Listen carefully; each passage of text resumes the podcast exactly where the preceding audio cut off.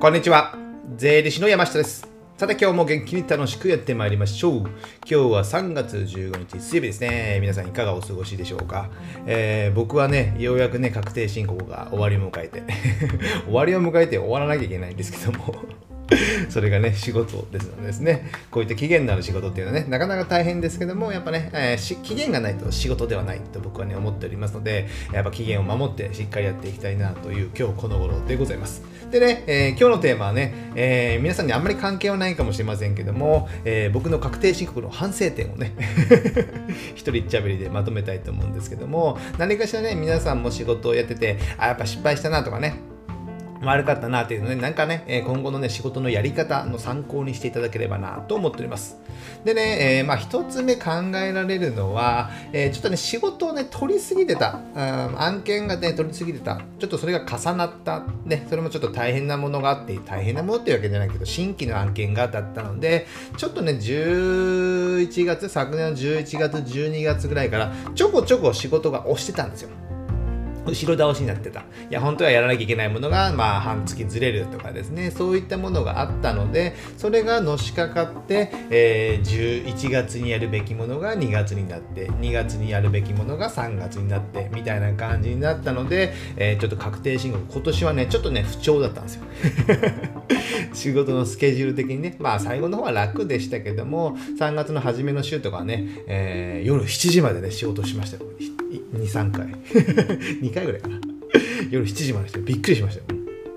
本当はね4時か5時ぐらいにいつも書いてるんですけどもちょっと残業しすぎてですねでもね、えーフリーランスあるあるで、会社の役員はね残業代が出ないというね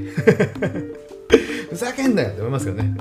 役員が一番ねブラック企業ブラック企業で働いてるんじゃないかってね思う今日この頃なんですけどもまあそれは仕方ありませんよね。なのでちょっとねちょっと仕事しすぎたっていうのがあるのでやっぱねここら辺ね新規の案件っていうのもねやっぱねフリーランスあるあるでですね、えーあるとね仕事あるとやっぱ嬉しいから取りすぎ取りてしまうんですよ。それは僕がしなくてもいい仕事であってもですね。なので、えー何件かね、セミナーとかも依頼はありましたけども、そのインボイスとか言われてね、僕がやってもいいんですけども、なかなかね、それ僕やる必要ないやろみたいなね。で、そんな僕インボイス好きじゃないしみたいな。で、えーモチベーションが上がらなかったので、そのまで申し訳ないけど、お断りしたとかね、えー仕事の依頼があってもね、やっぱモチベーションが上がらないものはね、お断りする。まあ、僕がやった方がいいとかね、やりがいがありそうだなっていうものを受けて、受けたんですけども、なかなかね、えー新しい案件とか新しい仕事の部分が、えーちょっとね、えー調べるのに時間かかったりしたのが、ちょっと1件あったんで、結構重かったですね、これね。1ヶ月ちょいぐらい。かかって、えーその案件ようやくまあ終わった終わったんですけどもやったのでちょっとね、え時間がかかりすぎたんですけども、まあね、まあ、パワーアップそこの分したと思いますので、次のその案件を受けるときにはね、えーまあ、余裕でっていうわけじゃないんですけども、えー受けやすくなって、段取りも分かってきたので、えーそういった仕事が新しいのがね、今後取れる可能性もあるかなと思っております。なのでやっぱね、えー一つ目はやっぱフリーランスありあるあるあるで、まあ、嬉しくてもそんなね、仕事を受けすぎないと。そうすると、まあね、既存のお客さんとかにも迷惑かかったりしますのでですね。なので、その辺はね、えやっぱ時間の、自分の時間の配分を見ながら、ね、え毎回僕が言ってるようにね、え時間割を作って、その余白の空いてるところでね、仕事ができるのであれば受ける。でできなそうであればね、え断るか伸ばしてもらうとかですね、そういったことができるかと思いますので、やっぱね、そのスケジュールはある程度組んでおいた方が僕はいいのかなと思います。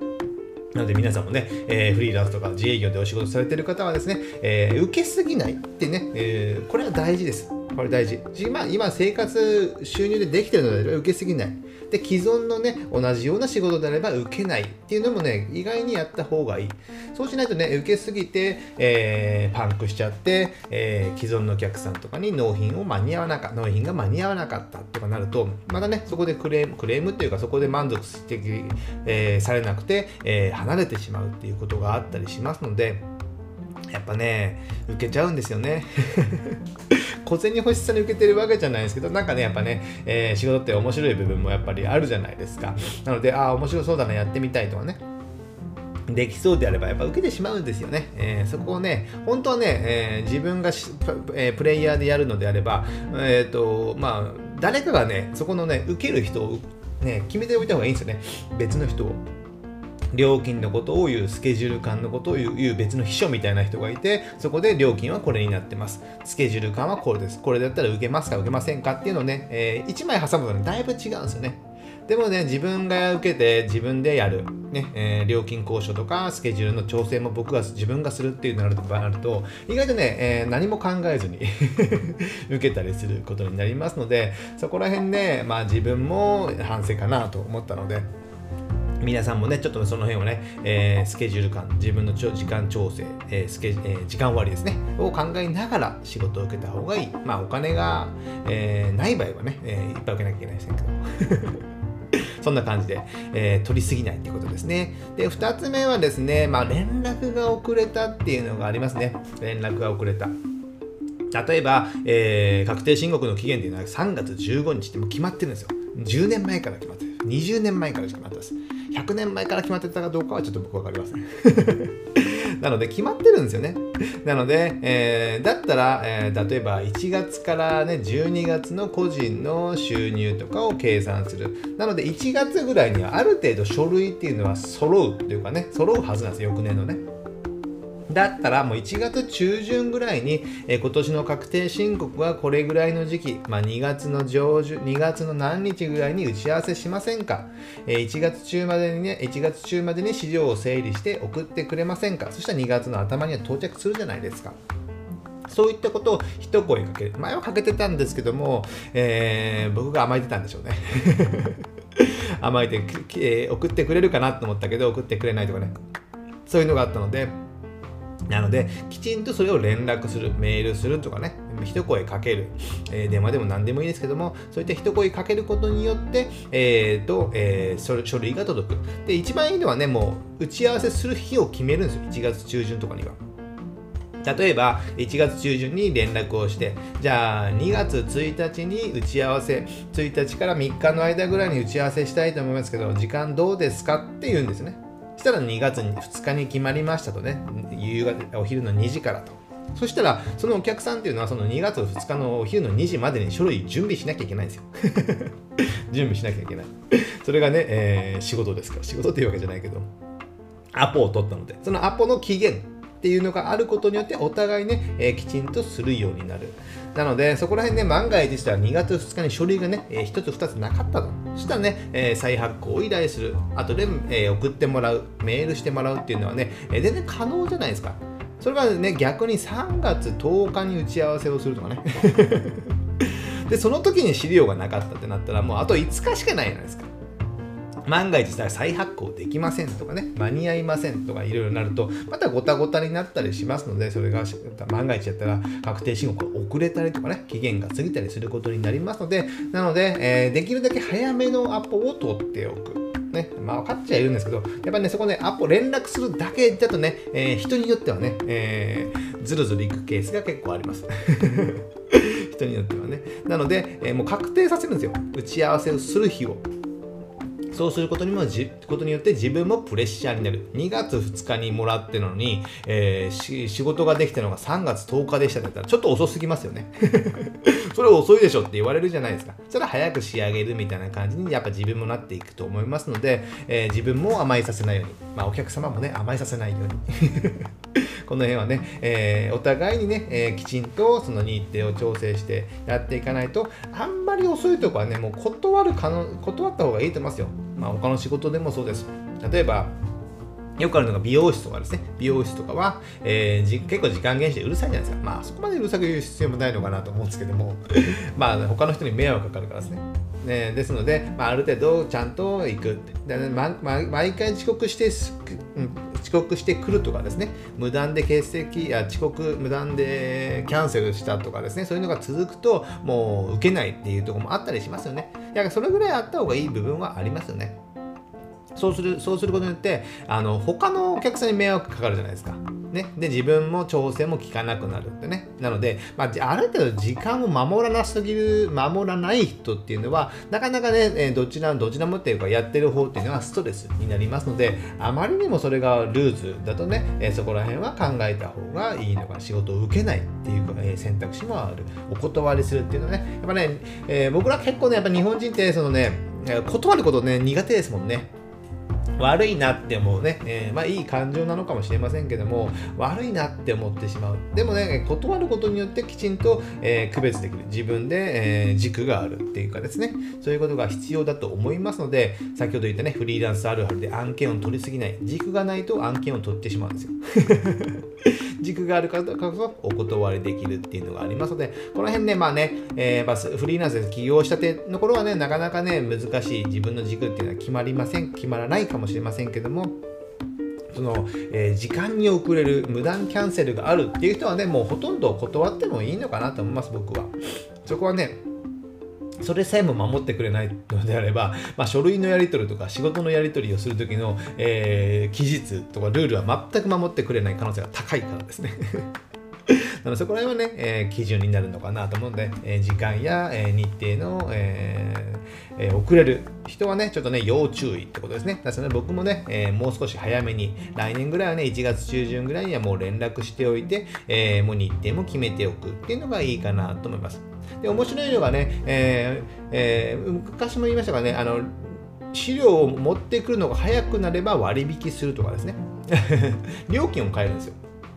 例えばよくあるのがスピード料金みたいな感じで、この作業とかこの仕事を受けるには、普通は10万円ですけども、えー、2日で納品の場合は、えー、13万円になりますよとかね。通常の納品は1週間後ですとかだったらね、それが早くなってスピード納品の場合は料金プラスされるっていうのがあるんですけども、それをね、えー、遅い人はプラスさせて 資料を持ってくる人が3月になった人はプラス30%みたいなね、早い人は10%引き、1月中に送ってくれた人は10%引きなったなどなどね、そういった料金の設定を変えてもいいかなと思う。そしたらお客さんも得ですし、僕らやる側も、えー、お得になり、お得っていうかですね、早く手をつけることによって、まあ、楽にできるっていうかね、時間の余裕が生まれ生まれますよね。そういったやり方はね、えー、僕も何件かやってます。でも毎回遅い。もう毎回遅い人は毎回遅い。仕方ないですよね。えー、あんまり意味がなかったかもしれませんね。高くもらってるか良いのか悪いのかよく分かりませんけども、まあ、そんな感じでやってやってみたらいいのかなと思います。こういった2つですかね、やっぱね。まあ当たり前のことなんでしょうけどね。でね、やっぱね、こういったね、仕事がどんどん遅れていくと、やっぱ負のスパイラルになるんですね。忙しくなると、えー、やっぱね、やりたいことができなかったり、プライベートでやりたいこととかができなくなったり、他のものがね、えー、自分できなくなったりすると、やっぱストレスが溜まってくるじゃないですか。で、他の仕事も遅れてくる。じゃあまたストレスが溜まる。で、ストレスが溜まると、やっぱね、仕事のね、モチベーションが上がらなかったり、えー、効率が悪くなったりしますので、またストレスが溜まる。トリプルダウンですよね。えー、ですね。そしてまた忙しくなるってそれがどんどんスパイラルで、えー、ループになりますので、あまり良くない。ですので、えー、前々から僕もよく言ってる、まあ、余白を残してですね、えー、余裕の予備時間を作っておく。僕自身ね、その時間割を、この時間は何をしよう、この時間は打ち合わせだっていうのを決めてるときに、えー、予備時間っていうのを取ってるんですよ。えー、1週間にね、まあ、3時間から5時間ぐらいですかね。予備時間を取っておいて、そこにはね、基本的にあまり何も言えない。で、何も予定や何も入れなくて、えー、万が一そのスポットでと、えー、飛び込みとか何かしらあった時にはそこに入れるとかですね。で、何もなければもう何もしなくてもいいんですよ。えー、遅れた分の仕事を取り返すでもいいですし、えー、まあ、ぼーっとするでもいいですよ。たまにはカフェに飲みに一人で飲みに行くとかですね。パソコンも持っていかずにとかですね。あとはプライベートでやりたかったことをやるとかですね。そういったね余裕の余白の予備時間っていうのをね、えー、やっぱね1週間ねそのね、えー、仕事時間のね1日8時間のだとしたらその間の中に入れておくってことですよ。別の時間に入れちゃ意味ないですよ。夜8時から余白の予備時間だと意味がないですよね。それプライベートでしょみたいな感じになるのでなので、えーよ僕が一番今やってるのはね、え、金曜日の予定はまず何も入れないでね。金曜日の予定はね、えー、で、それで月から木の中で予定を入れて、えっ、ー、と、仕事をする。アポもそこの中でする。で、万が一何かしらあった時には金曜日にやる。っていうより僕はしてます。なので金曜日にあまり予定をね。で、なければもう金土にしてゆっくり休むっていうかね、まあプライベートの時間過ごしてもいいじゃないですか。なのでぼーっとしたりする。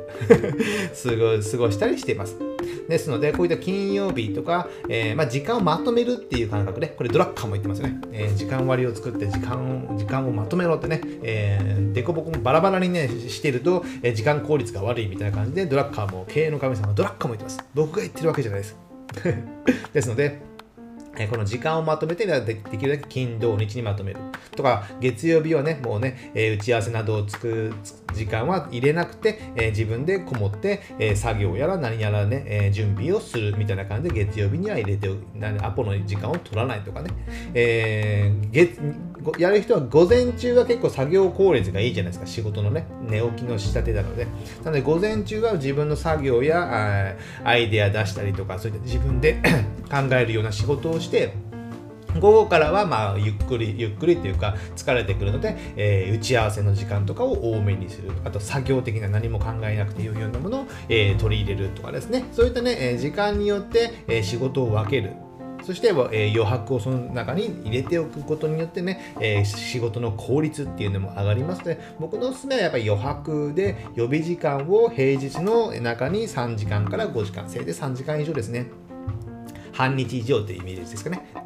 入れた方が僕はいいのかなと思いますので、今後ね、えー、1週間のスケジュール作るときには、そのね、えー、余白には下げ、えー、スケジュールを入れない。で、その入れなくて次の週に持ち込むぐらいの、えー、イメージで仕事をやらないとなかなか大変なのかなと思いますので、えー、僕もね、言ってる僕もね、それができなかったので